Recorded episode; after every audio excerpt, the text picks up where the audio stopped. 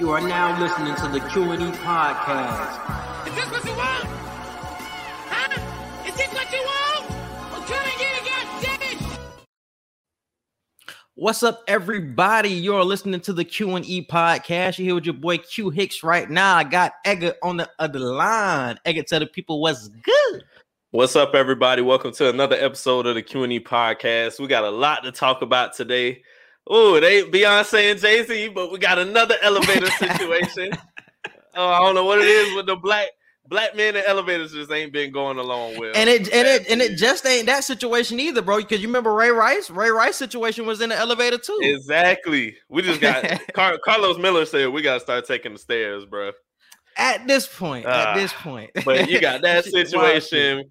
March Madness about to end with the men and the women. NBA trade deadline. We got some movie debates for y'all. A whole lot going on. So make sure y'all stay tuned in and, and get all this good good energy we finna give off today, even though black men are not the topic of conversation right now.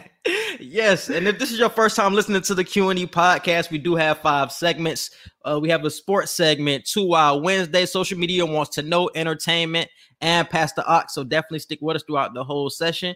And definitely check us out on Dash Radio every Thursday at 9 a.m. We are on the Nothing But Net station. So definitely check us out on Dash Radio. You can either get the app or you can just go to dashradio.com slash nothing but net and definitely check us out. That's N O T H I N B U T N E T.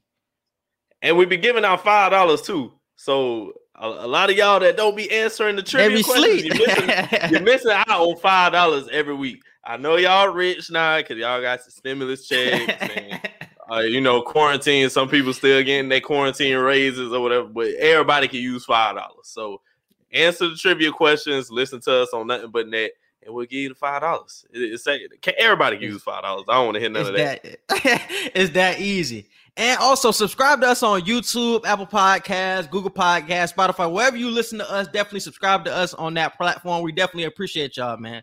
Definitely appreciate y'all. But let's dive into the NBA trade deadline. A whole lot of moves were made that is going to make an impact on the playoff matchups. So the first one I want to talk about is this Denver one. Aaron Gordon getting traded to the Denver Nuggets. How would that play out for the Nuggets, bro? How do you think that they will fare in the West moving forward? I honestly feel like the Nuggets, they may not be the best team in the West, but I feel like they are the scariest team in the West due to the fact that now not only do you have Jamal Murray, you got Jokic, and you got MPJ coming off the bench, but now you got JaVale McGee and Aaron Gordon. And I don't care about Aaron Gordon in Orlando because we didn't get to see the full extent of Aaron Gordon because of that. Now we all know him from the dunk contest, and we know he's crazy athletic, but I feel like he's still a very great playmaker, and I feel like a lot of people have been asleep on him. So adding him and JaVale McGee to this Nuggets roster, I feel like definitely elevates them to possibly top three, top four team in the West. And you could make the argument that they are the scariest team to go against right now in the West. What do you mean by scary? What do you mean by scary? Because I seen you put that for two wild Wednesday. What is your definition? I when I say scary, I mean they could go all the way. Like they the scariest team in the West. Like they depth wise, talent No, biggest wise. threat. So you saying biggest threat to Bron? Biggest threat to Bron is what you saying. Mm. And when you say scary, bro, you got to you got to put some some some state a statement behind when it. I when I say scary, I te- I'm I'm coming from a standpoint of they're not the top, they're not one of the top teams, but they're a team that you need to be afraid of. Same thing with the Miami Heat. I feel like the Miami Heat are the scariest team in the East. They may not be in the top rankings right now, but like you said before, none of these teams want to play the Heat when it come playoff time for real, for real. So I, I feel Denver is the same situation. It's just in the West. And I love this trade for Denver as well because Aaron Gordon doesn't have to really go outside of his role. Like in when he was with Orlando, he really felt felt like he was the same player for like four years in a row. And he can be that type of player with the Nuggets, and it will be great for their team because that's exactly what they need. So he doesn't have to take a, a, a All Star leap or anything like that. He can just be a good role player for this team, and it will be so impactful for them come playoff time. I love this move. Uh, they only gave up like Gary Harris. Like they didn't really give up anybody big. I think they gave up RJ Hampton as well. Great pick, great pickup. And you got MJ, uh, MPJ playing well right now. Murray is starting to play better. Jokic has been looking like the uh, MVP candidate the whole season. So I Whole do agree with you that yeah, I do agree with you that they are scary. But when I put them in the top three, hmm, They they they're not in my top three. They're in my top hold four. on, hold on, They're top three or four now Hold in the. West. because I might put them in my top three. I will put with with everybody healthy. With everybody healthy, this is how my top three would be. I had the Lakers number one. I will have the Nuggets number two. Honestly, I'll have the Nuggets number two, and I will have the Clippers with this Rondo pickup. With this Rondo pickup, know, uh, number three. I'm not. I'm not somebody. I'm somebody who's not a big fan of the Jazz. I think they're just going to be a regular team come playoff time. I'm somebody that's not really scared of the Jazz. And who else is up there? Oh, the Suns could be another possible threat come playoff time. So you can throw them up there. But I would have the Clippers, the Lakers, and the Nuggets would be my top three teams come playoff time. I would be like, whoa, I want to avoid those teams. So that's why I see right now. Those are my top three. My top three would be the Jazz at one, Lakers at two, Suns at three, and I would have the Nuggets at four.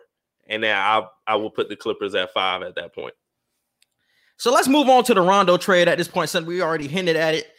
Uh, I talked about it before. I felt like if Lonzo Ball was traded to the Clippers, I said that the Clippers would end up making it to the NBA Finals. And yeah, but that obviously didn't happen. But they get somebody like a Rajon Rondo with the same type of skill set, and he's a veteran and he's a leader. Exactly what the Clippers need. The Clippers haven't had a leader in that locker room in a couple of seasons. Kawhi isn't a leader vocally. He's somebody who leads by example. So having a vocal leader in that locker room is something that they need. And they obviously needed a point guard. And that's we already know what Rondo can do for you. And come playoff time, we know who Rondo becomes. Playoff Rondo is somebody completely Yeah, different. We've seen it for the for Lakers real. last year, and we've seen it for the years prior as well. He turned into a different player.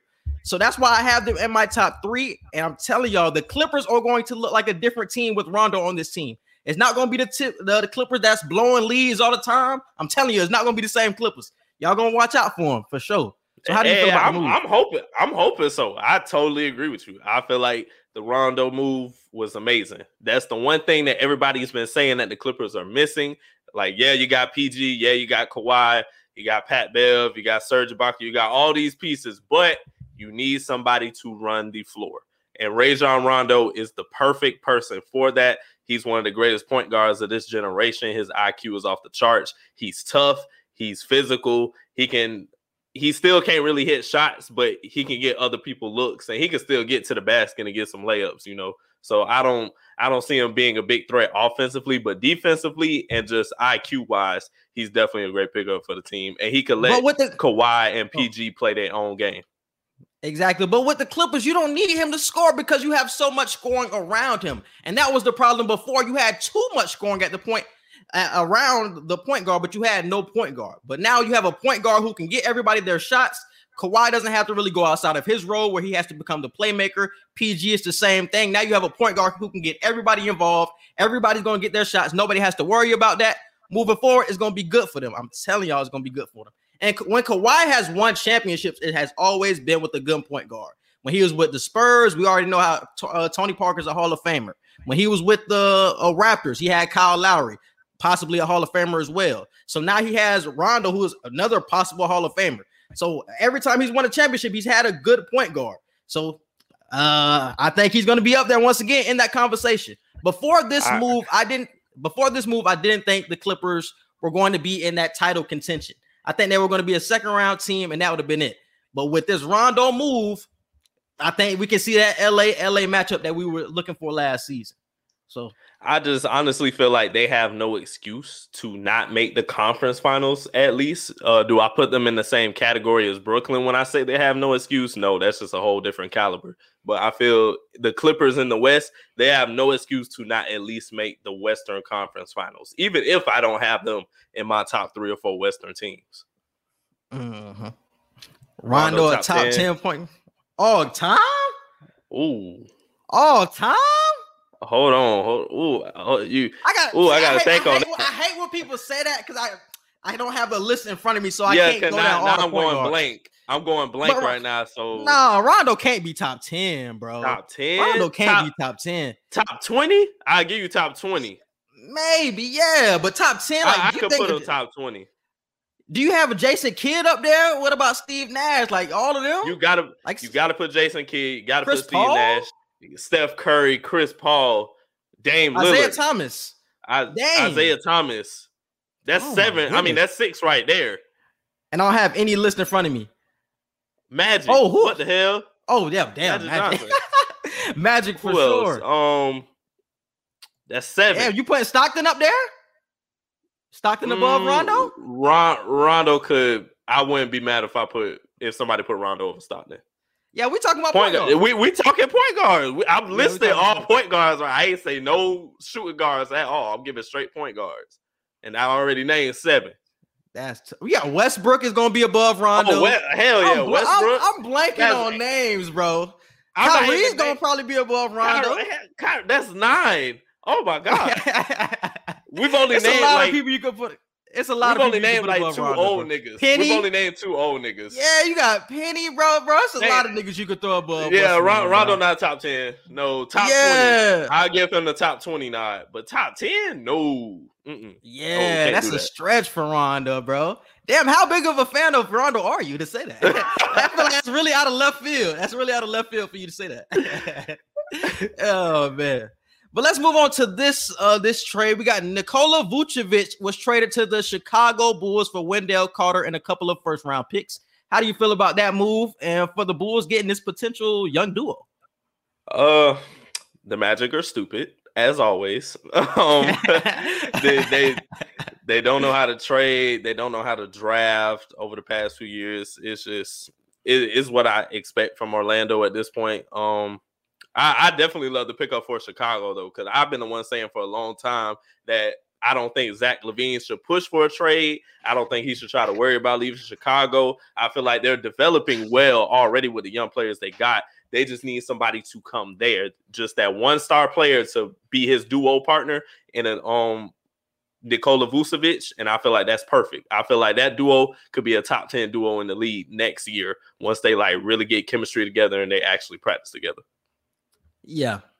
And I, I keep hearing people talk about, man, it, this wasn't a bad trade for the Magic, this, that, and the third. And it's just like, yes, they get a good, Yes, it was. promising young player. yeah, they get a promising young player in Wendell Carter, but you're giving the Magic two first round picks. And we have no good reference of the Magic having any good draft picks other than Dwight Howard at this point, bro. We got to go back to the Dwight Howard days when they actually hit on a player. So I'm like, bro, you saying they're gonna have a lot of draft assets? They have made another trade with Fournier, but that still doesn't tell me anything because it's not a promise that they're gonna hit with these draft picks. Cause the um the trades that they did after drafting Dwight Howard, like the trades that the Magic were doing for those few years after, they were snapping with them trades. I ain't gonna lie. But like you said, the draft picks just went completely down the drain. And I honestly do not remember a great draft pick for the Magic um ever since then, honestly. Not off the top of my head anyway. Yeah. I love this move for the Bulls, though. They haven't had a center and feels like forever, probably since the Joakim Noah days, since they actually had a good center. Now you get Mhm. somebody with uh, like Vucevic, who's an all-star caliber or all-star center at this point, and you get somebody like Theis, who's a good backup as well and can play the four. He was also traded from the Celtics, so I love the pieces and they're them trying to build around um, Zach LaVine at this point. I love it. He's really been hooping by himself and carrying this team to wherever they are in the East. I want to say they're ninth or tenth, so still like in that play-in range. So he's been carrying this team. So now you give him some actual pieces. So Chicago is somebody you should look out for in the future. There's good young pieces, I'm telling y'all. He said, "Damn Oladipo." They did draft Oladipo too. Oh yeah. damn, they traded Oladipo. Why they trade Oladipo? Was Oladipo like They traded Ola- Oladipo for a reason. what was Oladipo like real deal Oladipo for real though back then when he first got there? I don't remember think Oladipo he- being that crazy. As he wasn't that person. crazy when he first got there. He was good. I ain't gonna say Oladipo wasn't good, but he the Oladipo we see now, he was no, Because if he was good, they obviously would have kept him. like I forgot why they even traded him, but yeah, Oladipo was solid though. I'll give him Oladipo. Mhm. I get him Oladipo though. I get him. that's Oladipo. why I say off the top of my head, I can't think of Yeah. nobody. If I like actually go back and look, I might be able to find like one or two people.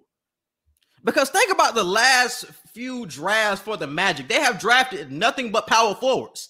It's like y'all need guards and y'all not drafting Yeah. guards. Y'all keep drafting power forwards. Y'all had um Vucevic for all these years, and y'all drafted Mo Bamba, who hasn't played in three to four years. So it's like, what are y'all doing with y'all front court? And y'all not trying to get any pieces for your backcourt at all. Y'all get Markelle Fultz in a trade, thank God, but he's hurt for the season. Now y'all left with nothing. Y'all drafted Cole Anthony. Hopefully he develops. So, so we got to see with the Magic, bro. But I just don't trust trust them with draft picks at all. Do not trust them. Let's move on to this Blazers trade with the Raptors. They get Norman Powell. Kind of iffy on this move. How you feel about it? Uh, I love this move. We've already been talking about the fact that we don't think uh, Dame and CJ McCollum, we don't think that duo is going to last that much longer anyway. So I'm excited to see what Norman Powell can bring. He's having one of the best years, if not the best year of his career so far. So I feel like adding a, a great secondary player like that to partner up with Dame and give him that chance to grow with him in case CJ does leave. I feel like this is a great temporary way to practice that right now. I don't think Norman Powell is the permanent solution. You could definitely get a bigger player, a bigger name in general than a Norman Powell, but I feel like right now that's a great pickup. I feel like the Raptors lost this trade though because they didn't trade Lowry. If you're going to trade Norman Powell, you might as well trade Lowry and just focus on Pascal Siakam and just figure out a way to build around him. But now you just got Lowry sitting there and all all as much as I love Fred VanVleet, all you really have as a big name is Pascal. So it's like you're kind of rebuilding at the moment. So I don't understand what the Raptors are doing. But for the Trailblazers, I love this pickup. I agree completely with DQ. They Yeah. gave up Gary uh, Gary Trent Jr. And for the whole time that CJ McCollum has been out this season, Gary Trent was the player starting, and that's when they actually started to win games and were going on winning streaks with Gary Gary Trent starting at the two. So trading him, trading somebody who already has the chemistry with the team and things like that to the Raptors for Norman Powell, even though he's having the best season of his career, was just weird to me because it felt so unnecessary.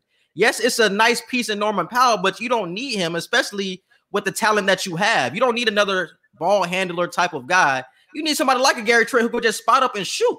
That's really all you need because you have Dame, you have CJ, and you have like somebody like Nurkic who can you can run the offense through. So a Norman Powell felt like a I wouldn't say it was a backwards move for, but more of a lateral move to me because you gave up Rodney Hood as well, another spot up shooter that you can use. So it, was just like a lateral move to me. I really didn't like it for the for the Blazers, but I do think this is the most talented team Damian Lillard has had. I think with all the pieces, with the McCollums, with the Nurkic, with the Melos, with the Covingtons, with all of these pieces that he has right now, this is the best team that he's been on, and probably with what you just said about McCollum, who's possibly going to be traded by next season, his last chance to win a championship unless they get somebody big for McCollum. So, do you think this is the best chance of Damian Lillard to win a championship? I, I totally agree. I feel like everything you just said was spot on. I feel like the talent is there, the the production is there, but only thing is everybody else is just as talented or if not more talented. So it's still going to be an uphill battle for Dame and the Trailblazers. It's just this is your best opportunity on an uphill battle. So they just got to make it work. They got to figure out a way to do it. If they don't, I don't see it as that big of a failure because you're going up against these giants. Like, yeah, I, I honestly don't think LA, the when I say LA, I mean the Lakers, I don't feel like they have the best chance to win the West, but it's still Bron and AD at the end of the day. You just made the point about the Clippers, uh, the Nuggets, the Suns, like any of these four teams, the Jazz, five teams that I just named that you got to go up against is going to be a dog fight, six, seven games per series, to be honest with you. Yeah. He said, and Norman going to be a free agent. Gary was still in his rookie contract. Both of them going to be free agents after this season. I remember that's Yeah. something I had heard. And if Dame don't leave Portland, he going to be another ringless player. I, I don't We believe gonna that. we gonna we gonna that. dive into that conversation a little later. We're gonna dive into that conversation a little later. Stephen A. and uh and that Russ conversation. But let's move on to a, a couple of more trades. Uh, we got George Hill to the 76ers. How you like it? Uh, I didn't really know what to think about that at first. Um, you you made a lot of great points earlier. I'm sure you'll touch on it more in a second, but you made a lot of good points on how they need a point guard, and you don't really want Ben Simmons playing that position. You want to let Ben Simmons play in a more forward type of role where he can get his shots and where he can kind of play make on his own and not have to worry about running the floor. So I, I totally agree with that. I feel like George Hill is a great piece for that. And that's why they were in the sweepstakes to get somebody like a Kyle Lowry. Kyle Lowry is an all-star player, a veteran player. He knows the game, and he's somebody who knows how to run an offense, and he's been there before. George Hill is the same type of player. He's not an all-star, obviously, but he's a veteran player. He's been in the finals before. It was a good pickup for the 76ers, and I think it was somebody that they truly needed. Because, like you just said, you cannot have Ben Simmons running the point in the playoffs. We already seen it in past years how that how that goes. It's basically like Giannis. They're gonna build a wall around him and nothing is going to happen. And they're going to sag off him even worse than Giannis because he doesn't even try to shoot the ball. So it's right. an even worse type of situation for Ben Simmons. So you can't have him uh, playing the point. You have to have him in the post position, the dunker spot, where he can just catch the ball, dunk it, or he can play make from the post. Something along those lines, but he can't be at the top of the key running your offense. I just can't see that uh, uh, working for them in the playoffs. So I think George Hill works for them and be a big pickup for them uh, come playoff time. Really like that move. And uh last trade we're gonna dive into is uh the Rockets trading Victor Oladipo to the Miami Heat for yes, Avery Bradley and a bag of chips. A bag of chips. So, and a bag of chips. so so how do you how do you feel about this move, bro? Big uh, big I, big deal. I, I honestly love it for the Heat. Um, they didn't have to give up anybody big. Like honestly, shout out to Pat Riley, straight up finesse this trade for real. Pat for Riley real. to go. Um, uh, you get to keep Jimmy Butler. You get to keep Tyler Herro. Uh, you get to keep Duncan Robinson. You're keeping Dragic. You, you're treat, you're keeping everybody. Kendrick Nunn. Like you're really giving up Avery Bradley and a bag of chips for somebody so powerful and forceful like a Victor Oladipo who can turn the switch on and go crazy and get buckets at any moment. I love this pickup. I feel like you already made the point like a week or so ago that the Heat can really give it to any of these teams in the East and possibly go all the way if we being for real. And I feel like Victor Oladipo was like the icing on the cake to that. I I, I truly believe that the Heat, the Nets are the only team I'm worried about because obviously we know what the net situation is at this moment. But I really think nobody wants to see the Heat in the playoffs, bro. We already know how that goes down. And I'm talking about every team. I'm talking about the Sixers, uh, who else? The the Celtics, all of the Bucks. Bucks definitely don't want to see us in the playoffs. The Bucks yeah, already know how that situation goes. But I think Victor Oladipo was such a good pickup for the Heat, especially in the starting lineup, because Jimmy Butler has the style of play where he does not want to be the aggressor on every night. He sometimes he wants to be the facilitator, and he he doesn't he doesn't give you that scoring every night like you wish he would. But I think with Oladipo in this role and on this team, he's going to be the scorer that we can look to. Like if Jimmy, if Jimmy doesn't want to be, be the scorer that night, Victor Oladipo would be the guy, and you still have Bam as well. And Jimmy can just do the glue guy things that he does. He can facilitate the offense and things like that. And that's what you can need. That's what you need to really push the the Heat forward in the playoffs. And you still have Dragic off the bench. You still got Herro. You still got Duncan Robinson. You, so you still loaded everywhere. And now you add right. another scorer for the starting lineup, like a Victor Oladipo. I love the move, especially when you give up nothing. But the one thing I will say about the Heat and why I still love the move, but giving up somebody like a Kelly Olynyk. Kelly Olynyk is not a big name, but he was somebody who was starting for us this season, and the Heat do not have a lot of big bodies. Like they are really down to Bam, and that is really it. They have nobody behind Bam that can, can guard any big man. They have Precious right now, and Precious really hasn't been playing that well. So that is something that I'm really worried about with the Heat come playoff time. They cannot bang with anybody. The rebounding is really a deficiency for this team. But hey, with the guard play, hopefully it can carry us through. But that's the one thing I am worried about. Hopefully they can pick up somebody, maybe a cousins or some shit. I don't know. I've never seen Coach Spoelstra coach small ball, and I feel like that's the situation he's in right now with all the guards that he has. So I'm I'm interested to see what he's going to be able to do because Coach Spoelstra can definitely be the best coach in the NBA. You feel like he is the best coach in the NBA, but he definitely has a challenge coming ahead of him with the size disadvantage that he's going to be working with. So I'm real interested to see that. And I also wanted to talk about this as well. The Rockets blew it oh, With, Oh, yeah. with them, the Rockets blew it. bro. Oh my god! With them, with them trading James Harden, you think they would have so many assets moving forward, and that their future would be looking so promising. It really does not. They had they traded for basically what they got in return was Victor Oladipo and a whole lot of draft picks, and we really don't know what they are going to do with them yet. But you trade Victor Oladipo away for nothing. So now you're left with a couple of, I think they left with four draft picks and a couple of draft swaps, which really don't matter. So you're left with four first round draft picks. That's it for a James Harden, generational player like Harden. You only got four first round picks in return. What the fuck is going on? But let me put let me put this in y'all ear as well. They could have had Ben Simmons, Tyrese Maxey, and a couple of first round picks. They didn't accept that, and they went with this Oladipo deal. They also could have had Caris LeVert, even though he had his uh his cancer uh, earlier in the season. He's back healthy now. He could have been back playing for the Rockets at this point. But they decided to go with Victor Oladipo, who's a free agent after the season, who you didn't know who was going to sign back with you, and they're looking like some shit right now for the Rockets. I don't know what how they're going to move forward with their future. I, have I, I don't have anything else to add. Like they just blew it. There, there's nothing else to add to that. and Nothing. and it's so crazy, bro. Because that's why I said the Rockets were not winners at the at the when they traded Harden. Like people were saying the Rockets won because they got a lot of draft picks. Like no, that oh, doesn't Oh, no, matter, bro. Yeah, they There was a lot of people saying they won though, bro. You, bro, I know you remember that, bro. There was a lot of Oh, people yeah, saying the Rockets won because they got Oladipo in them picks. I'm like, they was not winning, especially when you turn down Ben Simmons.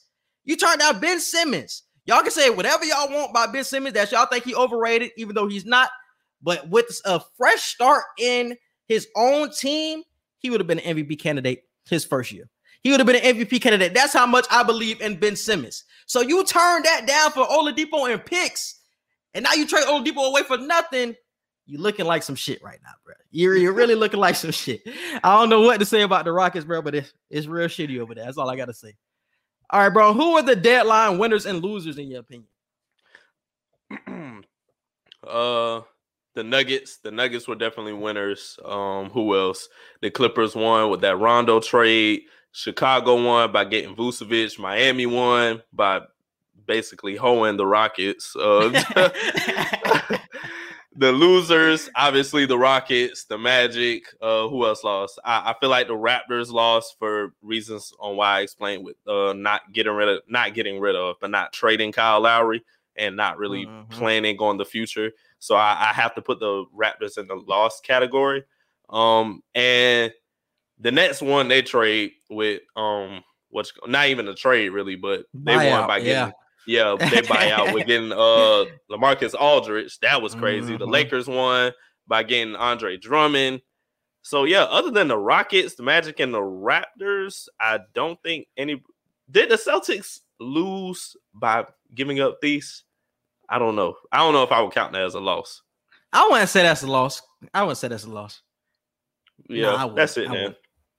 Yeah, I would say that the Nuggets, the Nuggets, the Heat, and the Clippers were my biggest winners because I think those were the, the teams that really improved their playoff standing with the moves that they made. Everybody else, uh, like I said, the biggest loser was the Raptors. And I completely agree with you on your point about Kyle Lowry. I thought he was going to be traded because he's going to be a free agent after the season. So you would have been better off trading him for some type of assets as, instead of trading him for nothing. Unless you're to sign him back next season, then it's like, okay. But if you let him walk for nothing when you could have got assets, then it's like, what are y'all doing at that point? Like it just didn't make just any walking. sense. at that point he's just walking and y'all not getting nothing in return. So Exactly, and that's and it's really confusing coming from from the Raptors, bro. Because y'all y'all could have got Duncan Robinson.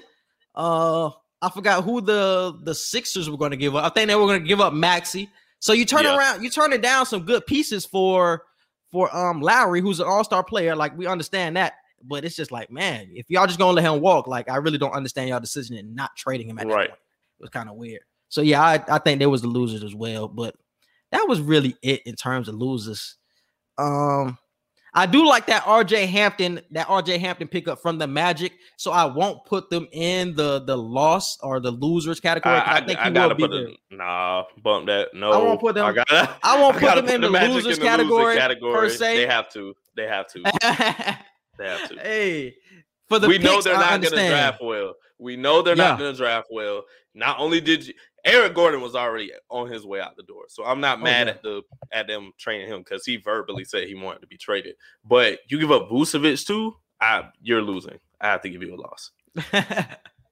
man, you just you had to, but but the Magic, man, you really just had to start fresh. So I understand their decision in trading Vucevic, but it's like for picks, it's like ah, it's like I don't I don't trust y'all with picks, bro. But bro, like in my opinion, like you had to keep Vucevic because eventually the Magic have to try to go at a big name player. They have to try eventually.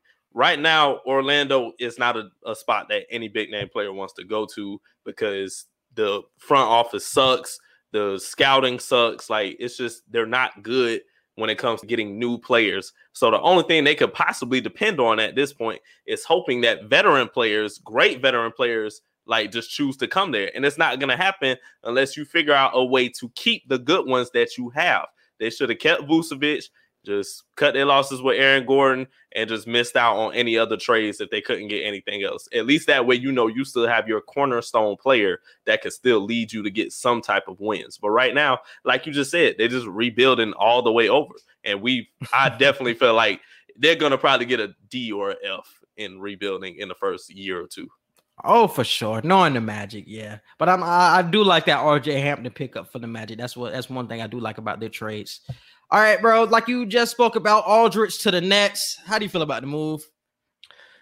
The Nets already had no excuse to not get to the finals and to not win the finals. And now Blake Griffin was the icing on the cake, but now you got Aldridge. That's the that's the cherries on top of the icing on the cake.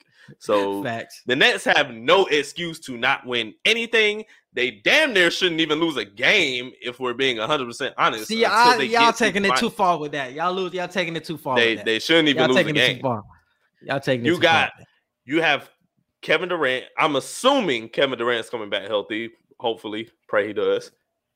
Uh, you got Harden, you got Kyrie, you got Blake Griffin, you got DeAndre Jordan, you got. But what we're not Aldridge. taking into account, bro, that's good on paper. But what we're not taking into account is the chemistry.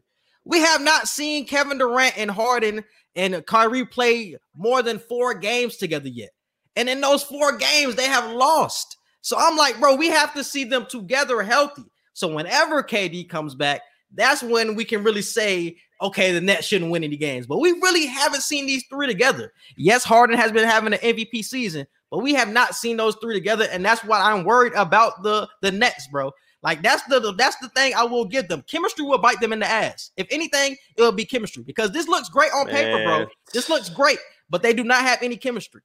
They don't. I don't know, bro. I no, I can't give them that cop out. I can't. I just can't give them that cop out. It don't have to be a cop out, but I'm saying, I'm saying, bro, they have not. But y'all saying they not gonna lo- lose any games in the playoffs. When I'm like, they haven't played three, three, four games together yet. Though the trio at least. So oh, we can't I'm, say they're not gonna lose any games when they haven't even had the chemistry. I'm just saying they shouldn't. Like you said, on paper, you shouldn't.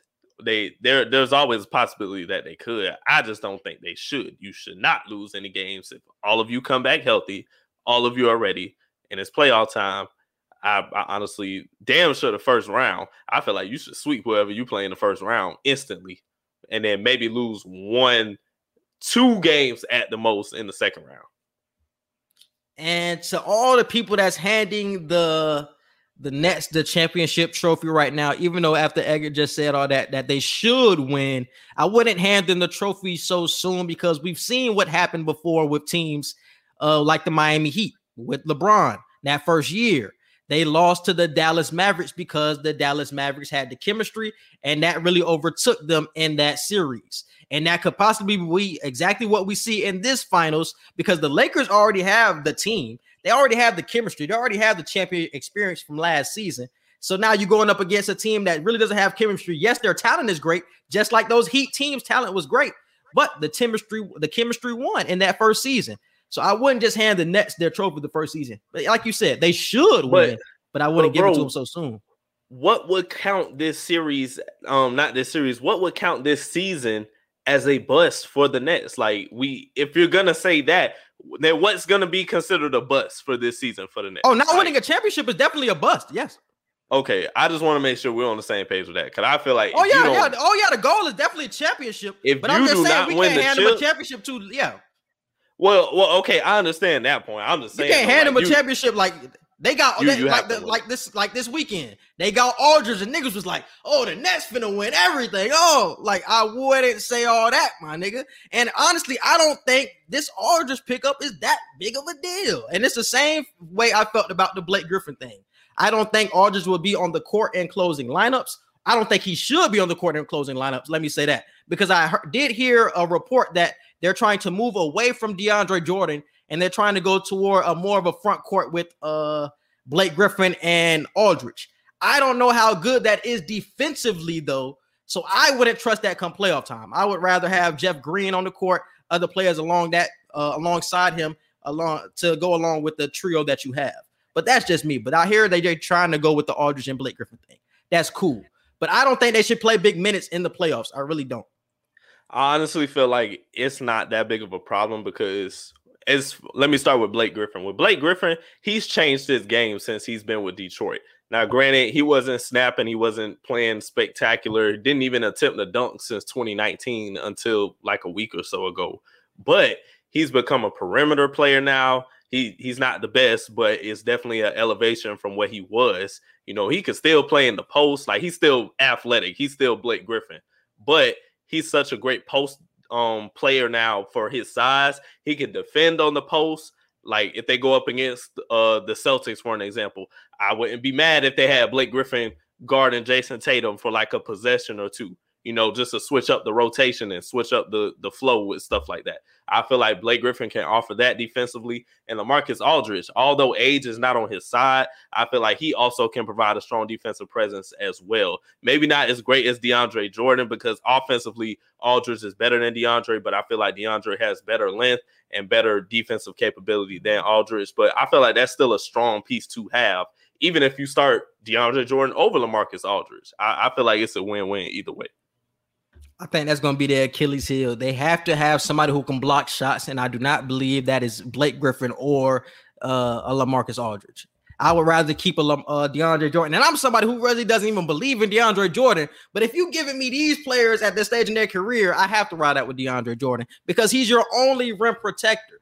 That's why I like somebody like Drummond to the Nets way better than I like the uh Blake Griffin or Aldridge. I think if you get Drummond, then we can start handing them the championship trophy because it's like, damn, they have now they got the defensive centerpiece that they need down low. But they still have holes on this team, though. They definitely still have holes. All right, and let's move on to this Drummond to the Lakers. How do you think it will impact the team?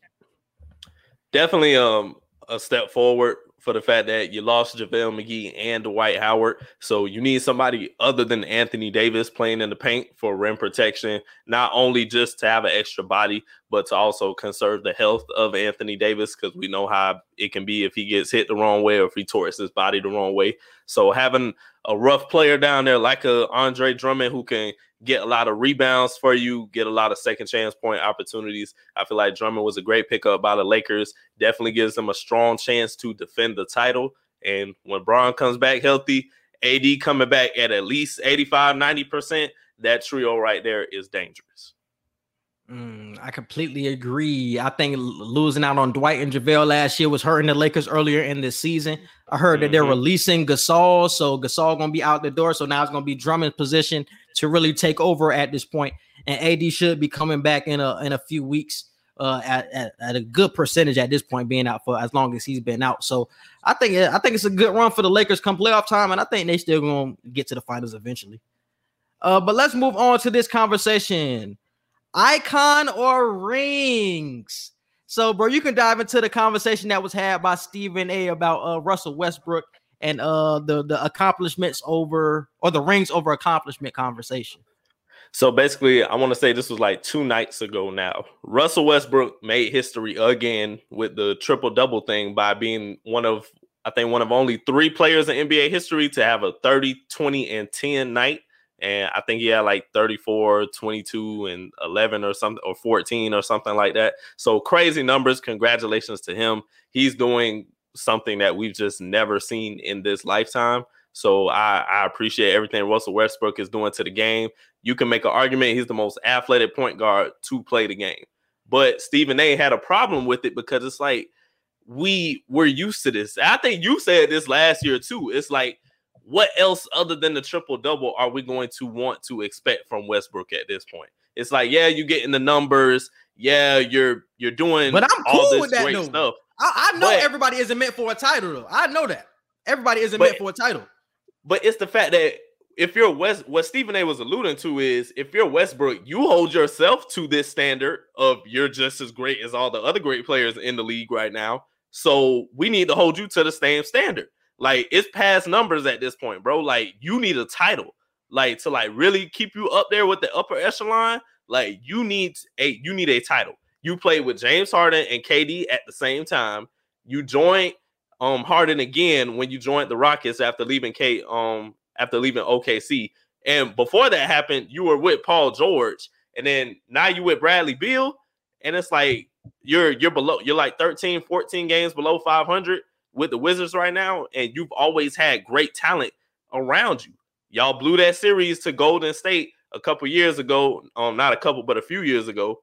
So it's like, hey, like what what's next? Yeah, the triple doubles are great, the numbers are great, but to really give you that you one of the great greats for real, I feel like you got to have a chip. And I don't think Stephen A was wrong for saying that. Russell Westbrook and his wife, uh, I think her name is Nina, they they clapped back on Instagram and Russ clapped back in his interview uh, saying that I don't need uh, a title. Like I felt like a champion as soon as I got into the league. Like I'm changing my community. I'm doing this and that. And okay, congratulations, you are. But damn, like we still have the right to expect a championship from you. Cause I, if you ask Russell Westbrook if he wants a championship, he's going to say yes. Like he's kind, he's trying to act like a championship don't matter when we know damn well it do. Like if you're a player, who doesn't. really it matters the, game, to the you media, bro. It matters to the No, media, bro. No, It matters If- to the media because y'all because y'all tarnish No. a man's name over that. Because y'all really trying We're to bash him. his That, name. that was that was the problem. I I don't even think it was that. I think the real problem was is that he really discredited everything that he's been doing, bro. Saying the triple doubles, uh, I ain't worried about triple doubles. He got to get a ring. Like, damn, you wasn't saying that by AI and shit because bro. you was a reporter on AI. But we don't hear that shit when you be talking about AI. You be riding his dick. Talking about AI that was one of the greatest, just that, the third. Like, no, you gotta hold down Russell Westbrook in that same conversation with the Allen Iversons, bro. One of But the greatest point guards that He would never win. He literally said it. He said Russell Westbrook a Hall of Famer, like first ballot. We know all of this. It's just, are you going to get a chip? That's literally all But Stephen A. why does that matter? What? What? That doesn't mean you can discredit my accomplishments because I don't have a title, though. That's what it felt like he was doing. He was discrediting his accomplishments because he doesn't have a title when that shouldn't matter, especially in this era, bro. And I think a lot of people really take his, this era for granted because you said all the teammates he's had. You said all his teammates, and that's great. But think about the players that he had to go up against, bro. Bron with the Heat. He had to go up against the Warriors stack with the Warriors with uh with KD. Think about all the teams that he's had to go up against. Yes, he had these teammates, but Russ had to go against some crazy ass teams. Oh yeah, and he's I, I made it agree. and he's made it to the finals. It's not like he's never had playoff success. He's made it to the finals before. So to bash him and to say, oh, he doesn't have a ring, so oh, his accomplishments don't matter. It's like he showed you before that his accomp he can do that. He has that that of success. Why do we But have to Stephen- discredit his accomplishments now, though? We don't have to Stephen discredit him for what he's doing. Stephen A. wasn't saying the numbers just don't matter at all. It's just at this point, it's like, damn, are we going to want to like we as fans, we as the media, like we as commentators, as critics, do we not have the right to expect more? Like after a certain amount of time, it's like, okay, the what was the are great expectation? What was the expectation for Westbrook Westbrook coming into the season, bro? coming into this. It wasn't season. championship. It damn it wasn't championship. No, no. So why right are we now, why are we holding him to this standard then? Why are we holding him to this standard if Right that wasn't now, even the expectation? right now it's not championship. I do agree. And I also want to say, uh, because my friend Jasmine pointed out the fact that Stephen A, it's not wrong what Stephen A said. He just shouldn't have said it at the time he said it. I totally agree with that. I feel like you should have let him have his moment, have his historical accomplishment celebrated, and then later down the line, you could have said something like this. It probably wouldn't be as big of a deal if he said it later, like two weeks or so from now. But the fact that he said it on the historic night that or the day after the historic night, that's what kind of is setting flame to the um setting gas to the fire right now because it's like, damn, you're really trying to downplay what I just did, and that's Stephen A. explained That's that what it, That's, that's not what what it came off doing. as. He was downplaying. Yeah, what that's what did, it came bro. off. That's what it came he off downplayed what I did. Yeah, yeah. because he said it at the wrong time. So I totally agree with that. And like you said, right now he's on the Wizards. Yeah, you with Bradley Beal, but bro, it's the Wizards. You don't have any help. So right now you can't put championship expectations on him. But career wise, Russ still has a chance to win a championship. That's what Stephen A. is saying. It's like, hey, you still got a good a good little bit of time before we kick you out of that championship window. But that's So the what point, you gonna do? bro. But that's the point. Why are we holding him to a championship? Why does Russell because you're Westbrook that to win- caliber player. Why does why does he have to win a championship, bro? That's the point. I think a lot of people. Yes, we understand what you're saying about Stephen A. Bro, Stephen A. tried to downplay him. That's cool. We passed that at this point. But the point is, he doesn't need a championship because he's already an icon, bro. He's But already an that's what you should icon. be AI doesn't bro. need a championship because he's an icon. It's, it's it's not in the cards for everybody to win a championship. So why Just are you holding him to this championship? Why are we holding him to a championship standard though? When we know the team that he's gone up against, and we know the team that he's on now. Why are we holding him to a championship standard? And why are we looking at the past saying you ain't got a championship? So I can't I can't congratulate you on what you're doing now because you ain't got a championship. Oh That's no, no. basically I- what he said. That's basically We- what he said. I can't congratulate you on your accomplishment because you haven't won a championship in your career. That's what you I- I said. feel That's what he said. I feel like we have to congratulate you because you're making history. You're doing something that only two other players in this entire league have ever done.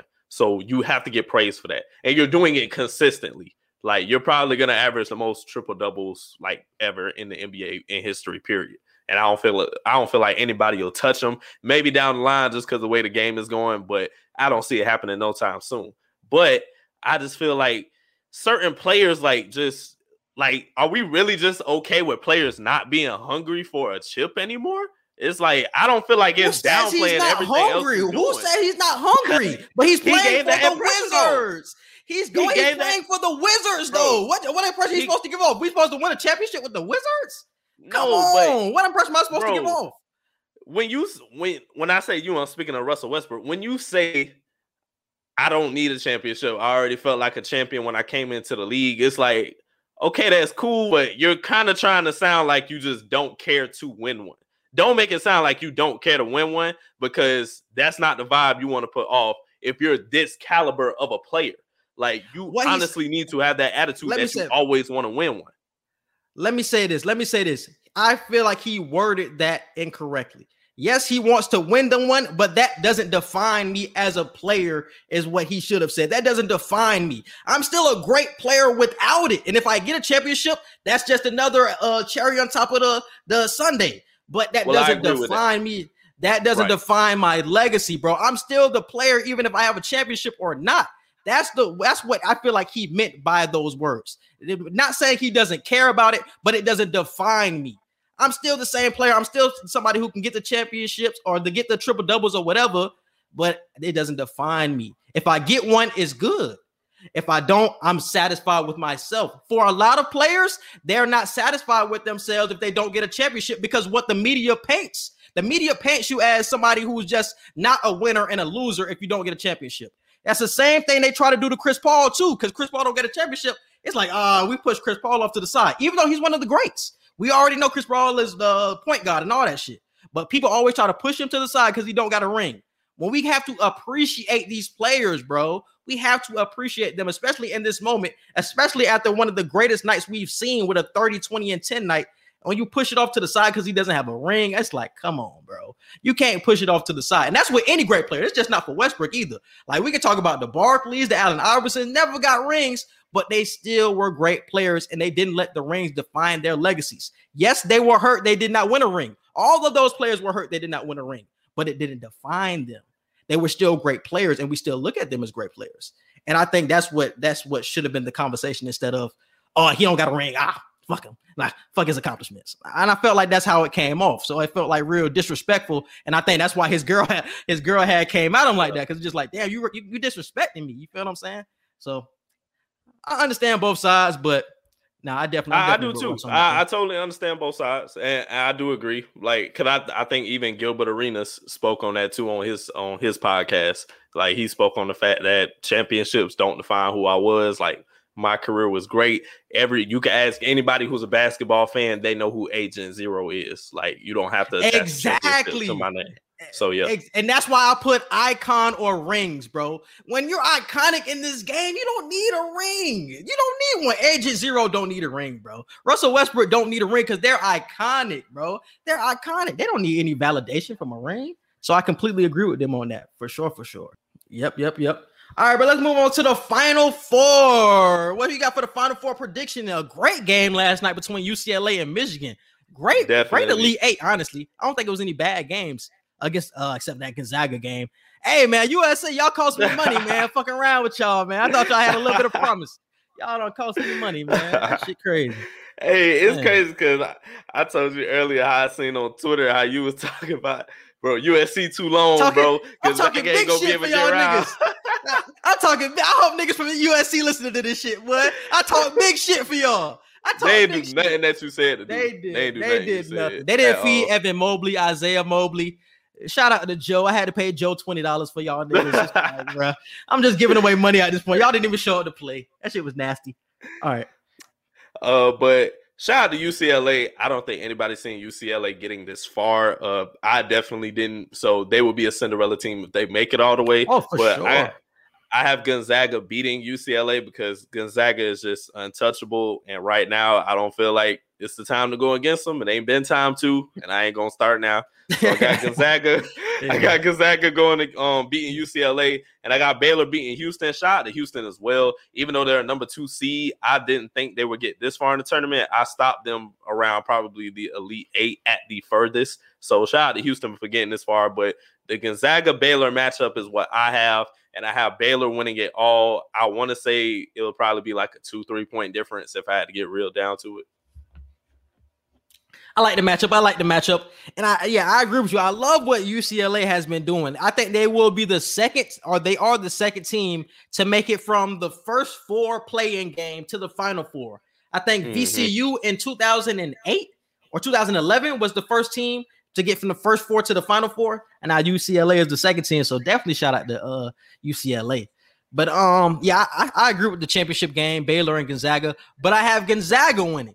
I'm not going against Gonzaga anymore after what just happened. So I'm rocking out with Jalen Suggs. I'm rocking out with Suggs. And shout out to Drew Timme too. I said it in my uh, my top 15 players in college basketball video that Drew Timme is going to be the key for them to win a championship. And he showed it last night why he's so important to that team. He ate Evan Mobley and Isaiah Mobley alive last night. Like they couldn't Mhm. stop him. His footwork was all over the place. So shout out to Drew Timme. I think defensively and offensively, he's going to be the X factor for that game because I think that game will happen.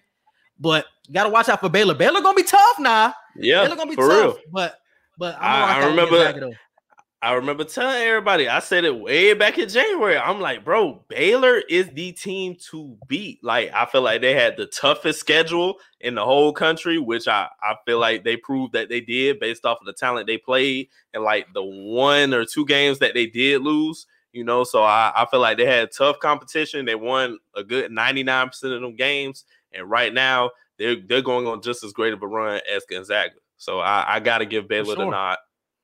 For sure, for sure. And uh damn, I think that was it. Uh who you got for the uh the women's? Who you got for women's? Uh, the women I'm looking at it right now. Uh, you got Connecticut against Arizona and South Carolina versus Stanford. I have Connecticut winning over Arizona, and I got ooh South Carolina and Stanford going to be a tough one, but I got South Carolina winning against Stanford. So Connecticut versus South Carolina, and I got UConn winning it all. Uh yeah, I got South Carolina and UConn championship game, but I have South Carolina winning. I think Zia Cooke will be the X not even the X factor because she's the best player on the court, but she will be Mhm. the key factor in pushing them forward, bro. Uh, I seen her in uh the Elite Eight going crazy. Paige Yep. Bueckers is Paige Bueckers is crazy. Uh, we're gonna talk about her a little later in two hour Wednesday, but Paige Becker, they got some nice pieces around her. but I think USC, the defensive pieces as well, will hold strong in that Final Four matchup. So I'm definitely rocking with South Carolina. All right. Now let's move on to some other situation in the basketball world.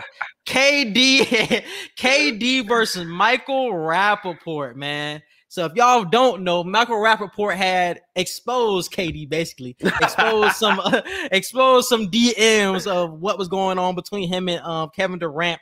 I think uh, Michael Rapaport had uh, had dissed him about not doing an interview or not saying something in an interview or some shit like that. So they he, were did, going he back didn't and answer. forth. He didn't answer a question correctly that Charles Barkley that had asked him. Okay, so he didn't answer a, a question correctly that Barkley active asked him. So him and uh, KD were going back and forth in the DMs. KD was saying some wild shit, bro. KD was saying some wild shit in the DMs, calling that nigga a cocksucker, come guzzling. I seen some shit. I was like, damn, KD saying some words that you really don't say in the, the black community like that. That shit kind of Exactly. weird. Uh, that, it made me feel like KD was high key hack, but then I was like, okay. I low key felt because that's how Michael Rapaport talks. Like I'm expecting him to say those things. So the fact that he was very he was very chill in the messages. He was like, bro, like like Michael Rapaport really had the attitude of bro, like, why are you even coming at me like this? It's not that serious. I critiqued you, I said what I had to say, I gave my opinion, and you just you all in your feelings. And I feel like KD, I'm not saying KD should just let people talk about him, but you have to stop being this sensitive to where like bro like you're really threatening to beat this man ass like you really just you really cussing him out to all this extent like it's not that serious kd it's really not. Out of all the shit skip bayless say about lebron james will we ever see lebron say anything to skip bayless? No Hell because no. lebron does not care like he doesn't care. Not saying you got to be like Bron because kd you you are your own person but i'm just using that as an example you know, the Russ situation with Stephen A, that's different. We just had that whole conversation. That's a different type of situation. But with this situation, KD, bro, it's just Michael Rapaport is a big sports fan. He's been on several sports shows giving his opinion. He he has a good knowledge of the game, you know. So I respect his opinion a, a lot of times. So KD, just Mhm. bro, get why are y'all following each other anyway? Why are you still following? But him? but Like- but but KD has said that they do this often. They go back and forth like this often. So that's why that's why I was like kind of confused why he was exposing like the messages if they do this often. Because it, did come out like he, they were kind of used to each other, but him popping up and saying like, "Where's your address?" is where that shit. Yeah, was like, that's why I'm like, it, it, it shouldn't be getting that serious every time. I feel like that's. I also agree. I feel like that's why Rapaport posted the the DMs because I'm like, oh, No, he must. you know why I he think- must you know really why I felt think so? disrespected this time. Why? No, you know why I think so? He has a podcast coming out. So he is trying to gas up his podcast. Michael Rapaport has a podcast coming out. So he is trying to roll out his podcast, bro. So he thought releasing these messages was a good rollout to open up his podcast. It's a it's a real coincidence that the day that he exposes messages, a couple of minutes later, he's saying, I got a podcast. And It's, it's a coincidence, my nigga. So I think that was the reason he exposed it. I, but that nigga was, was taking it serious, calling lawyers He, and he all that shit. was like, Yeah, that's why I'm like. KD, like, what are you saying? Like, it's not that serious. I, I just, I couldn't respect that, bro. I'm like, bro, rap, and now it'd be different if they were both saying the same level of stuff to each other. But it's like KD was just cussing them out, threatening them, and Rapaport was like, I don't care. Like, like, why are you saying all this? so I don't know. KD, you just you went out kind of sad. I ain't gonna lie. I don't know, bro. It's like it's nothing I can really say about KD at this point because it's like you expect it at this point because you you we've seen it before. He made burner accounts in the past, so it's like we we know what KD is like. So I can't even say you got to stop being sensitive. If that's who you are, if that's what keeps you up at night, or if that keeps your motor going, hey my nigga, keep doing your thing because you winning chips and you you one of the best players in the world. So keep doing your thing. But that shit is kind of weird though. That shit is weird. That's something I will say. All right, bro. But uh let's move on to too wild Wednesday, bro. What we got for the day? Uh, first poll right here. The Miami Heat will make it to the Eastern Conference Finals. Too wild or not too wild? Not too wild, not too wild. It really depends on matchups. Hopefully, they don't see Brooklyn until the, the Eastern Conference Finals. But yeah, I think they can be everybody else except for Brooklyn. Truly, I, I agree. I also said not too wild. Not too wild won this poll 81%. Uh I feel like right now they have the best chance to make it because who did I say it would be? I said it would be Brooklyn and oh damn, what other team did I say? Did I say Boston? Brooklyn and Boston in the um Eastern Conference? Or Philly? I think I said Brooklyn and Philly in the Eastern When? Conference Finals. Like Before the uh, season? Not not before the season, but like during the season weeks ago when we was talking about where Mm. we expect the Nets to go. I think I said Philly or Boston, if I'm not mistaken. But I'm low key definitely putting Miami in that conversation now. So I don't feel like that's too wild. Uh next one. Uh we already talked about it. The Nuggets are now the scariest team in the West. Too wild or not too wild?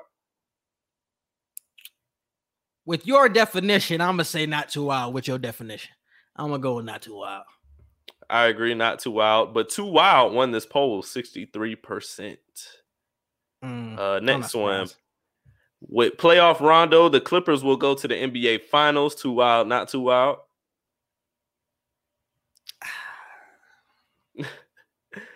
This is it's going, bro. That series is going to be a way closer series than we want to admit right now, bro. Y'all gonna I see close to the wild. playoff time. Y'all gonna see close to the playoff time. Not too wild. Not too wild. They will be in the Eastern Conference Finals, so not too wild that they get to the finals. Not too wild. They will be right. you mean there. uh you mean West, Western Conference. Western Conference Finals? Excuse me. Yeah, Mhm. they will be right there. I'm telling y'all, they're gonna be right there. Uh, I said too wild. I just I don't know. I got I'm telling you, y'all, four that. Rondo addition is gonna mean so much. It's gonna be looking like a different team with the healthy Ibaka to guard AD. I like their chances, bro. I like their chances. Uh this is Damian Lillard's best te- ooh, this is Damian Lillard's best team to win a championship with. Too wild, not too wild. We both said not too wild with that. Uh too wild won the poll 65%. Shame on you all. I didn't understand why they put two wild because I'm like, what are y'all going off of? Y'all can't be That- going, off- that's what going off saying, past like- teams. Definitely can't. So I, I don't I don't get it. I, I don't feel like they did research before they voted on that. Uh, I think they, I think they were going by like championship. Like this is his best chance to win a championship. Like because he's not Uh, he's not winning anyways. Like he's not winning a championship. But I- we're just saying this is his best team, best team and best chance. I said it as specific as I could. No, I understand, but that's how I'm, I'm, I'm that's why I'm taking it. Like because I'm like I don't know what y'all going off of to put too wide. I really don't. exactly. It, it definitely should have been like an 89%, not too out on that one. That's what I'm saying. Like that shit kind of uh, where does a LaVine Vucevic duo rank in the best duo in the league list? Top 10, 11 through 15, or 16 or below? I say top 10. I said top 10 as well. Having two all-stars in your top 10, you you're definitely up there. You're definitely up there, my G. But it was tough. It was tough though. I think they were like definitely, definitely at the back end. But they were like on that 10, like 11 range. Like it's a lot of good duos in this league, man. There's a Mhm. lot of good duos in this league. Cause I had said Bam and Butler. Uh, I'm looking towards the Le- future, though. I'm looking towards the future with it. That's why I say it top 10. Oh, you're looking towards the. I was talking about like right now and like next year. Oh, right you now. I'm, in, I'm including right now, but I'm mainly looking towards the future. Mm, hold on, hold on, hold on, hold on. Let me go through some teams real quick. Let me go through some teams real quick. Cause I, I know I have obviously the the the Kawhi PGs. You got Bron Um, AD, Kawhi PG. You got uh, what's call it? Um, Ben Simmons and uh, Embiid. You got uh, K- KD and Harden. K- is that's a trio though. That I can't even count no duo with that because you got um Kyrie to oh, uh, you got Bam, Bam and Jimmy. Bam and Jimmy. So excluding the Nets. Phoenix, Phoenix with Phoenix. Booker and the Suns. Mhm. Uh, Denver, Uh, Denver with um Jamal Murray and Mm, Jokic. I wouldn't put. I would put. Nah, I, I Jamal Murray Jamal and Murray, Jokic. but I, I would put Zach LaVine and Vucevic over that though. Mm. All Who right. Yeah, ain't too many other ones. Honestly, I Portland, you got uh Portland, you got uh CJ and Dame. As of right now, yeah, I would put Dame and CJ over them. So that's five.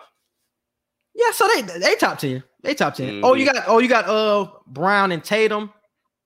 Oh yeah, that's it. Brown and Tatum. Yeah, so they top ten for sure. They top Mhm. ten. All right, what's the next one? Uh, that was tied. Top ten and eleven through fifteen were tied at thirty-seven percent. So that's crazy. Mm, Uh, the Brooklyn Nets will not lose one playoff game leading up to the finals. Too wild or not too wild? Not too, too wild. wild as fuck. Too wild as fuck. too wild as fuck. uh, too wild won that poll. too wild won that seventy-five percent uh to twenty-five percent.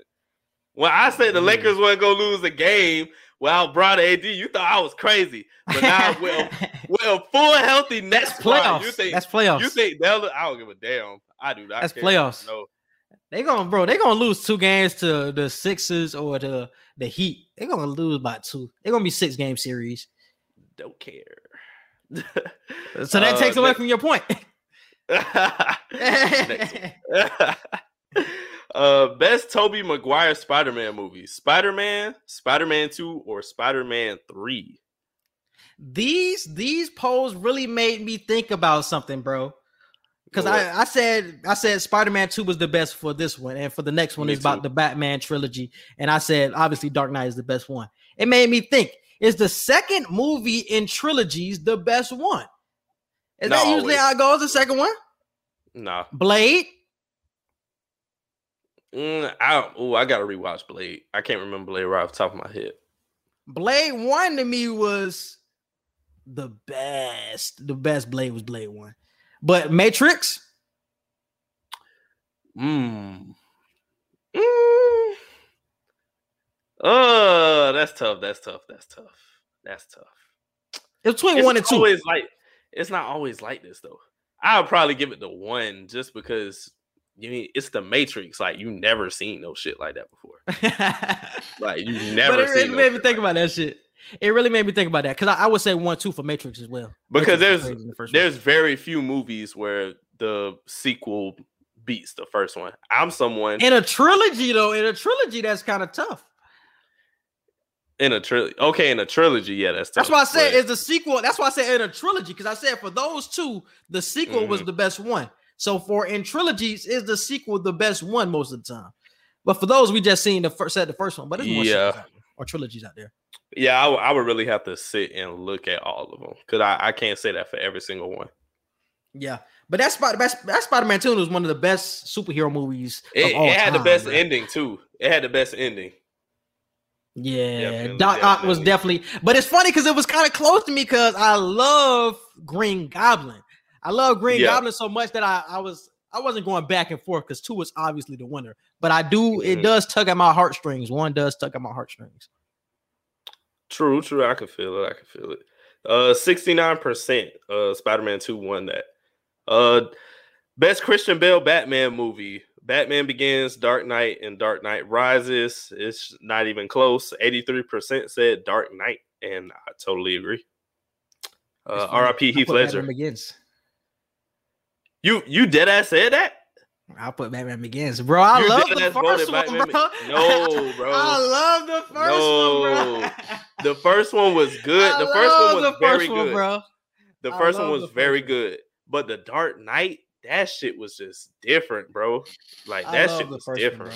That none of them are bad. Like none of them are bad, but the Dark The Knight was kind of third. The third one was kind of boo. I ain't like the third. What? One. But No, with Bane, ah, I That shit like was- Bane, that shit was amazing.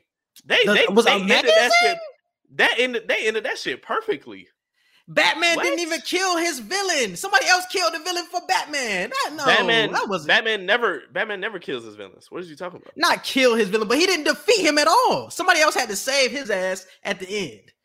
And throughout that, honestly, throughout that whole trilogy, Batman was getting his ass beat, but he didn't defeat his villain. it was about Batman. It wasn't about Batman necessarily defeating the villain in The Dark Knight Rises. It was about him getting closure and ending his legacy as Batman. So it didn't really matter if he personally beat the villain or not, as long as they won, so he could end his thing as Batman. Because that was the whole thing that uh, Alfred was trying to tell him throughout the whole movie. Like, you're not Batman anymore. Like, you have the resources and the knowledge of Batman, but you can't physically go out here and be Batman anymore. It's just not fucking possible. Which was true throughout the entire movie. You can't. So that's why I say they ended it perfectly because they set up Robin to be the next one. Now I'm glad they didn't do no dumb shit and try to make a fourth one with him as like because I felt like that would have fucked up the whole like they would have fucked up the whole thing with that. So like years later now, if they try to do like a Nightwing type of thing, okay, now it makes sense because it's years later. But I'm glad they didn't fuck up that trilogy by trying to make a fourth one right off the bat. Bane is the winner of Spider Man, not Spider Man, but Batman Rises. But I will say this about one: they did. Ooh. Ooh, I was about to say some crazy shit. I was about to say, some, I, I, I, was about to say they had the best villain, but I, I ain't gonna say that. Hell no, But I do, no, I do love, I do love Scarecrow though, bro. And I They would have want been on people, your head. hey, they would have, they would have, though, they would have. Cause I, I, nah, I, nah, I'm bullshit, I'm bullshit. But I do love Scarecrow though. Scarecrow is the one person, even though Joker is his arch nemesis, I think Scarecrow is the person, since he can mentally get into your mind, that is the person that can really take down somebody like a Batman and can take it can really overthrow Gotham. Like somebody like a Joker just tries to fuck with Batman. He doesn't really have a real plan, in my opinion. His goal is just to fuck with Batman. But this nigga Scarecrow, his plan to actually overthrow Gotham is something that I love. And we also got to see Ra's al Ghul in the first Batman Begins. I love that shit with uh, Liam Neeson. So those two people really make Batman Begins for me, and it was a great setup for the trilogy. But that's why Oh, I would pick Definitely. the uh the first one. But the Joker is definitely the best villain though. Facts, facts. Uh, and here we go. You said we'll get to this eventually. Paige Bucher, I always mess up her last name. Paige Buchers will end up being the best player to play at UConn. Too wild or not too wild? Too wild. Uh Breanna Stewart will forever be the best UConn player of all time. If you do not know her resume, just literally look that shit up. And that resume will literally be untouched. She's a three-time National Player of the Year, four-time uh NCAA tournament champion. Uh, champion. Like her resume is crazy, bro. I don't think her shit will be touched by anybody, not even Paige uh, Bueckers. I, I totally agree. Shout out to Paige Bueckers. She's amazing. She's phenomenal. She's definitely going to be talked about years from now. But Breanna Stewart, like you just said, is untouchable. She's the gold standard when it comes to UConn basketball. Uh, a lot of people voted not too wild on this. Is seventy two percent won that poll. So crazy. I don't know if crazy, they do they crazy. think they do they think she's going to be second or something? Like, I don't know. Cause I was confused because I was like, look, look, let me just read off her resume. She's a Mhm. four-time NCAA champion, four-time NCAA tournament uh, most outstanding player, a three-time consistent national player of the year, first team All-American player of the year, and I'm not even gonna read her high school shit, but she was uh, all defensive team and all that shit. So I'm like, her shit is really untouched when it looks like, like, bro, four national. So she won every year she was there. Literally. That, that's what that's what Paige Bueckers has to do to just compete, to just compete with her. Like that shit's tough, bro. I fuck with Paige, but that's a tough, tough standard. So yeah, like I said, the gold standard when it comes to UConn basketball. So I totally agree. Too wild. Uh, we already said who wins the NCAA women's tournament. We both said UConn. Oh wait, no, I said UConn. You said South, Carolina. Yeah. Uh, UConn winning the poll, fifty-five percent. South Carolina is second at thirty-six, and Arizona got no votes, but Stanford is at nine percent. Nobody believes. Nobody believes. And it, it'll be crazy as hell if the biggest I upset swear. if the biggest upset damn near of the year happens with that. that's crazy. uh, right, and then who. Oh. who wins the last one? Who wins the men's tournament? Uh, Baylor and Gonzaga. You said Gonzaga. I said Baylor. Yes, sir. Let's move on to social media wants to know. So we have the real interesting topic for today. So if you guys are watching, you guys get to see the picture, but I will explain it for the listeners right now. So it's uh either you can go with Team Duke or Team Kentucky. On uh on Team Duke, you have Kyrie Irving, Jayson Tatum, Zion Williamson, Marvin Bagley, and Brandon Ingram. And on Team on Team Kentucky, you have Devin Booker, John Wall, Julius Randle, Jamal Murray, and Anthony Davis. Who is winning, Team Duke or Team Kentucky? I gotta But- go uh, with but- Kentucky, bro. My question when I seen you post this last night is what are we going by? What are we what is the criteria we're going by when looking at I this? I am. Are we going by what they're what they are right now? No, I said in college. On mine, I said their In best college. college. year. Their best So college. going This, by college. this person that posted it, he just put Team Duke or Team Kentucky. I said at their college best. Don't worry about shit they doing in the NBA right now. At their college best, who is the best team? I say Kentucky. At their college, like Booker wasn't even playing in college, so I don't even know what his college best is. Oh man, that's tough. Cause I, I ain't really looking at stats for real. Cause I honestly Duke has the better stat lines, like with each player, damn near, as opposed to Yeah, Kentucky. But if I'm just thinking about when I watched them play, you not it's not really a bad thing to say Kentucky because everybody thought I was crazy when I was saying Kentucky. I'm like, John Kentucky, John Wall, Kentucky AD. AD is one of the greatest college players like I've ever seen, like for real, for real. And that's just two players. I'm not even including what Julius Randle had in his bag, bro. I'm like, bro, I don't know. It it's not really a wrong answer either way. I'm just going with Kentucky. it was tough for me because Kentucky has more defense, bro. Defensively, uh, John Wall, John Wall in college defensively was crazy, and AD was defensive player of the year in college. So defensively, exactly. they have they they got some players, bro. They got some players. Ooh, this one is tough. If we going by college though, bro, if we going by college, they really get held down by Devin Booker. They do.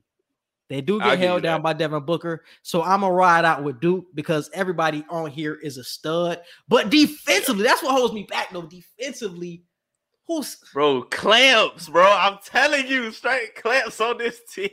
it's tough, bro. That shit is tough, bro. Defensively, they tough for sure.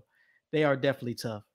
But I'm I'm a rock, I'm a rock out with Duke though. I'm gonna rock out with Team Duke. Cause That's because tough. Black had picked Duke too. Black was like, bro, each player on this Duke team was like the best player in the nation, like at each point. Like, so I'm like, I can't argue with that. and they were like either the said- first or the second pick. Exactly. That's all I'm saying. I can't argue with that. But defensively, it's just Kentucky was just crazy. If you look at each individual player besides Devin Booker, each of these players was crazy. Devin Booker grew into what we see now. That's like what I'm saying, bro. That's what kind of holds John them back a Wall, little bit.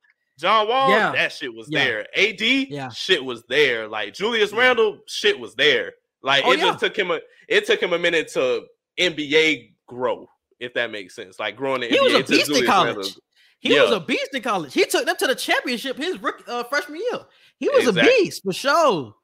And Murray was a beast too. It's tough for sure. That's bro. what I'm saying. It ain't really no wrong answer.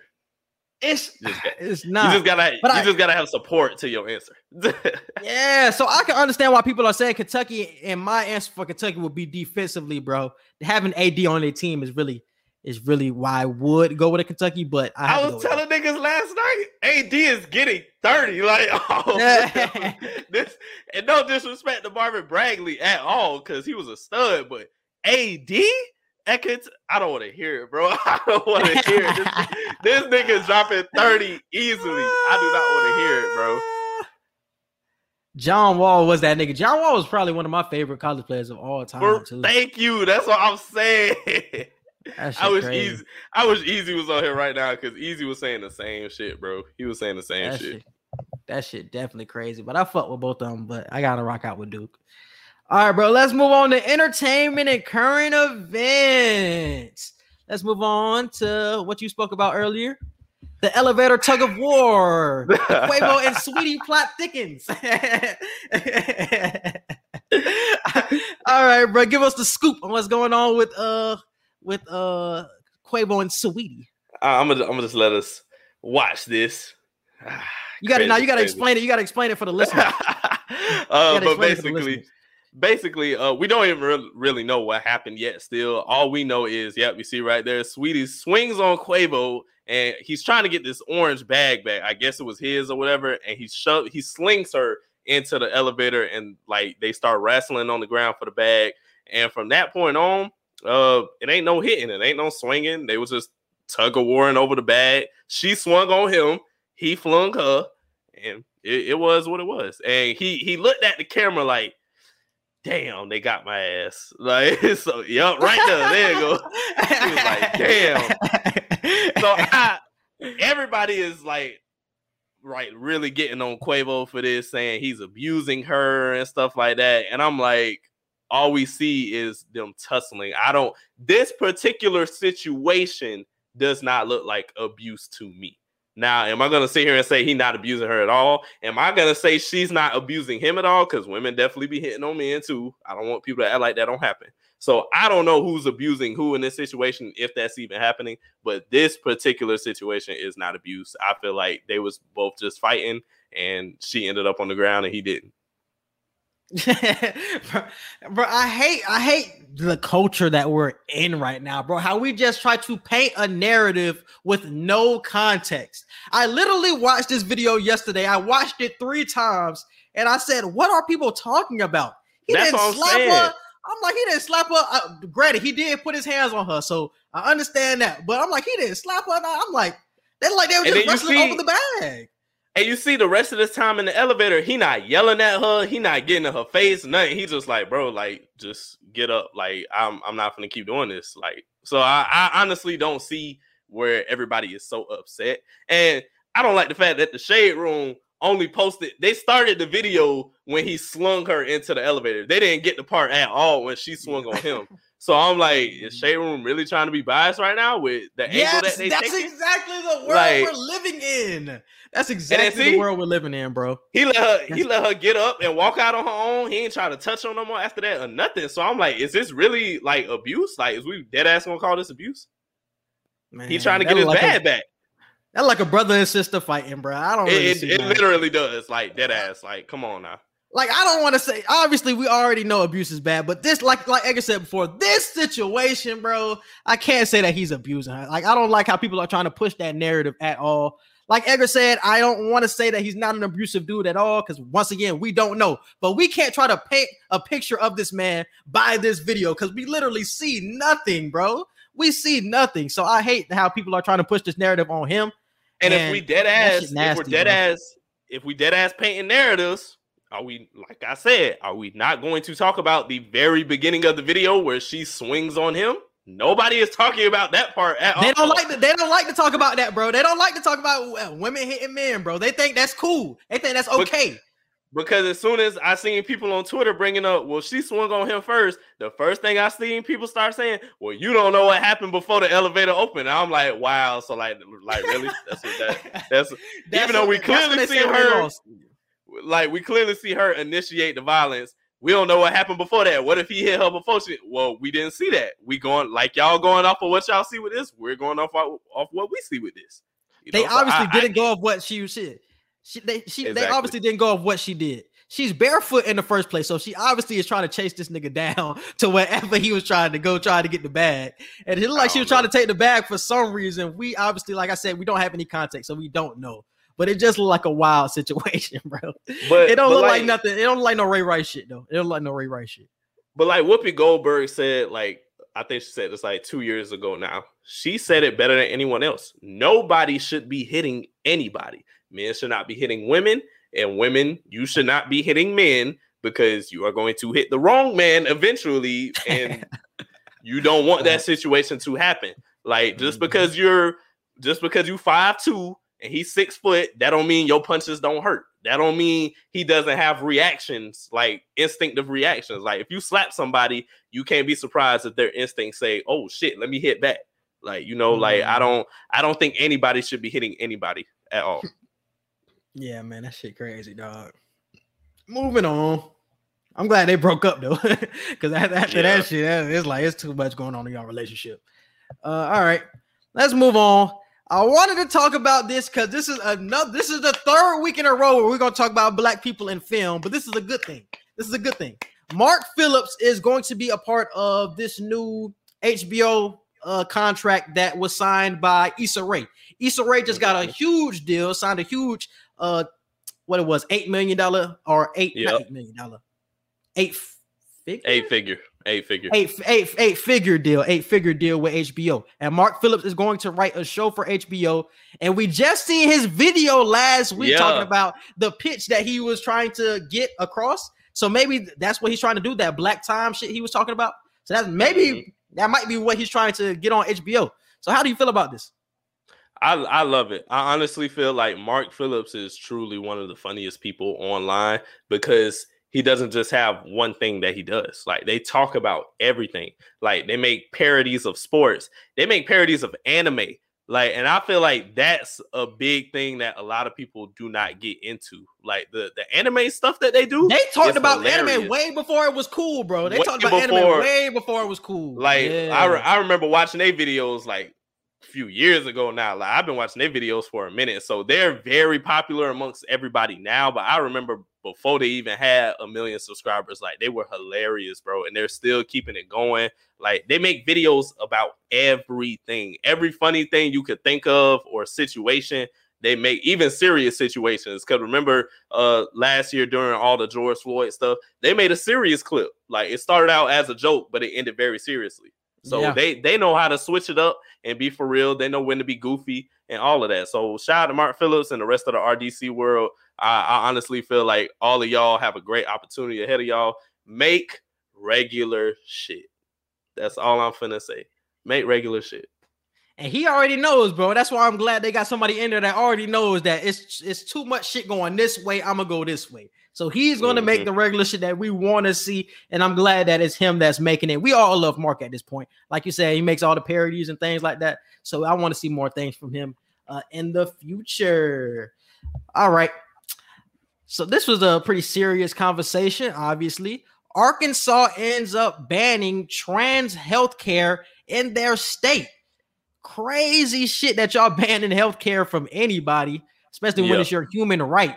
So, what was your reaction to this news? I think this was just passed a couple of days ago.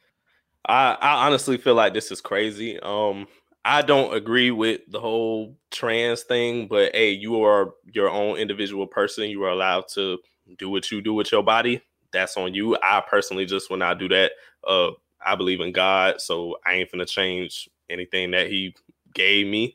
Now, granted, I do sin. I got tattoos and shit. I'm not perfect or whatever, but I'm not going to change my entire sexuality. But nonetheless, like you just said, those are still people at the end of the day.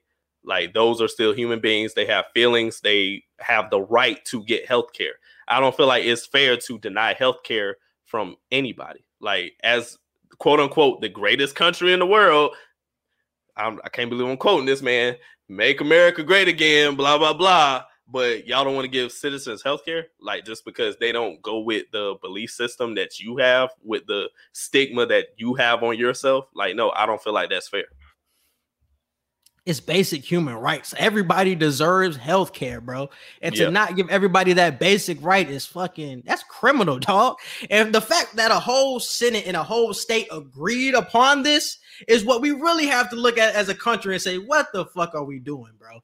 What what are we doing? Like, why are we even talking about banning healthcare for a, a specific sexuality, anyways? Like that shit is crazy. Like I feel like we have the the dumbest conversation when it's some serious shit going on. Flint still doesn't have water, but we're banning trans Mhm. healthcare. And y'all, did you see the shit that was passed the other day, bro? That Utah ended up ended up um they said they can't sell any phones that can get access to porn. Like oh we yeah, have the yeah. we have conversations and past bills about the stupidest shit, but for what? Like we banning trans healthcare, you're getting phones with no porn. It's just like, what are we doing with our country, bro? When it's really some shit that needs to be fixed, and this should not even be a part of what's going on. and and it's also states out here that um that are trying to stop voters from getting water while they're in line and all of that stuff. I'm like, what the hell? Like, what kind of shit is that? Like, you're really trying to stop people from voting by not giving them water when they out in the hot ass sun, by not giving them refreshments when the line can stretch down like blocks and blocks. Like, that's just oh the shit shit crazy. Once again, we're in a situation where people who are making these decisions are a bunch of old white men who have one track minded thinking, one specific way of thinking, and that's what you're gonna get. I feel like um even if it's younger white people, I feel like that's a better type of situation because the younger you are, the more technically the more open-minded you should be on what's going on in the world. But once you have a bunch of old people who don't connect with majority of the world nowadays making these decisions, this is what you're gonna get. That's crazy, bro. I feel for y'all trans people, man. That's that shouldn't happen anywhere, dog. They gotta move because of that that crazy shit. Wow, bro. All right. Let's move on to the George Floyd trial that is going on right now. Uh, what's his name? Derek Chauvin was the person Mhm. that ended up killing George Floyd, and he's on trial right now. I already know they're going through a couple of witnesses that were on the scene of the George Floyd killing. I know they was talking to one of the dudes that was actually talking in the video, so they were talking to him, uh, asking him questions and shit like that. Uh, do you think we will win? Do you think that George Floyd will get justice? I honestly don't know. Uh, he better. He should. He deserves it. Um, we as a people deserve him to get justice. Uh, but track record shows probably won't happen. But all we can do is pray and hope these judges do not fuck up with this. Because if they do, do not be surprised if we get a whole nother situation where we're protesting and storming everywhere and uh raiding and all of that. Just just don't be surprised. I'm the same way. I think there's more, definitely way more evidence since there was an actual video. Like y'all seen like the type of shit that he was doing with the George, not with George Floyd, but with the Trayvon shit. He really had no video, so he was really like your word against uh, my word type of shit. So I feel like we have a better chance of getting ch- justice for a George Floyd right now, and hopefully we do. And shout out to everybody that's like coming out and actually being witnesses for this trial. Like a lot of people Yeah. don't have the guts to actually stand in front of a trial and say what went on because that was a traumatic experience, and a lot of people do not want to relive that. So shout out to all the people that are actually witnesses in this trial, bro. Like that's big ups to y'all for sure, for sure. Um, so let's move on. We also have movie and show reviews that are out right now. We are reviewing uh Falcon and the Winter Soldier right now. We are reviewing Snowfall. Damn, Snowfall is on right now. We are we're eventually going to review Invincible. If y'all have not started Yeah. watching that show, definitely start watching Invincible. That shit is lit. I'm telling y'all right now, it's about uh it's like about the comic heroes and shit like that, but it has a a creepy, not a creepy, but like a a weird twist at the end that y'all really gonna fuck with. Yeah, they came out with their first three episodes on Friday, so definitely check that out. We will re- uh, be reviewing that, and we're also coming out with the Last Chance U review as well for that basketball. So definitely stay in tune with that. Hey, Joe Hampton, uh Deshaun Hy- um Highler, all y'all. I, I literally DM'd Joe Hampton the other night. So trying to get in touch with some of them to see if we can get an interview. Shit, I'm I'm gonna try and DM Coach Mosley or something and just see Mhm. what they're doing now. I don't want to ask too many questions on Last Chance U because if you watch Last Chance U, you ain't really got to ask questions because that was an interview in a sense. But um, I, I want to see where they are now and what the future holds for any of them that want to get on here and give a um, interview or questionnaire or whatever. Definitely would love that. Like I said before, this is probably my second favorite Last Chance U behind season one of football. Season one of football was just crazy because I guess it was the first thing we actually seen with Last Chance U. So you seeing like Mhm. the epitome that goes on in JUCO. So I actually fuck with that. But this one is right up there with it though. This one had a lot of emotion, and like I said before, this one actually showed highs as well. It wasn't just all lows; it did show highs, and I like that it, it, it differentiated from time to time. And I think that's it for the pod, bro. You got anything else? Or past the aux? What you got? Song of the week? Uh, song of the week for me is uh, "Over My Dead Body" by Rod Wave. Shout out to Rod. Soulfly album was number one as soon as it came out. Uh, definitely still top of the charts right now. Uh, I love the album. It's it's not. It, it don't have as many like bangers for real for real as what we're used to hearing from Rod, but it's definitely great content still. Like I, I definitely feel like excuse me, he definitely did his thing with this. But the sample that he did uh with Over My Dead Body from Drake, like I, I love it. I love it. Mm. And I got uh Heart and Mind by Kodak. Been funking that shit the whole week. Definitely been Yeah. fucking with that. And uh I think that's it for the podcast, bro. So you can hit him with the social media. You can follow us on Twitter at QE Podcast One. You can follow us on Instagram at QANDE Podcast at gmail.com for any. Oh, my bad. You can follow us on Instagram at QANDE Podcast. You can follow and like our Facebook page. Um, don't forget to subscribe to our YouTube, click the notification bell so you can see anytime that we drop new episodes. Our email, QANDE Podcast at gmail.com for any business inquiries, questions, or concerns. Yes, and subscribe to all of our podcast platforms. We are wherever you listen to podcasts, but specifically we're on uh Apple Podcasts, Google Podcasts, uh, iHeartRadio, and Spotify. So definitely check us out. And definitely subscribe to the YouTube, like Edgar said, Q and Sign E Podcast. And definitely subscribe to my YouTube. Just type in Quincy Hicks into the search bar and definitely subscribe. All right, we appreciate y'all for listening, and we out. Peace.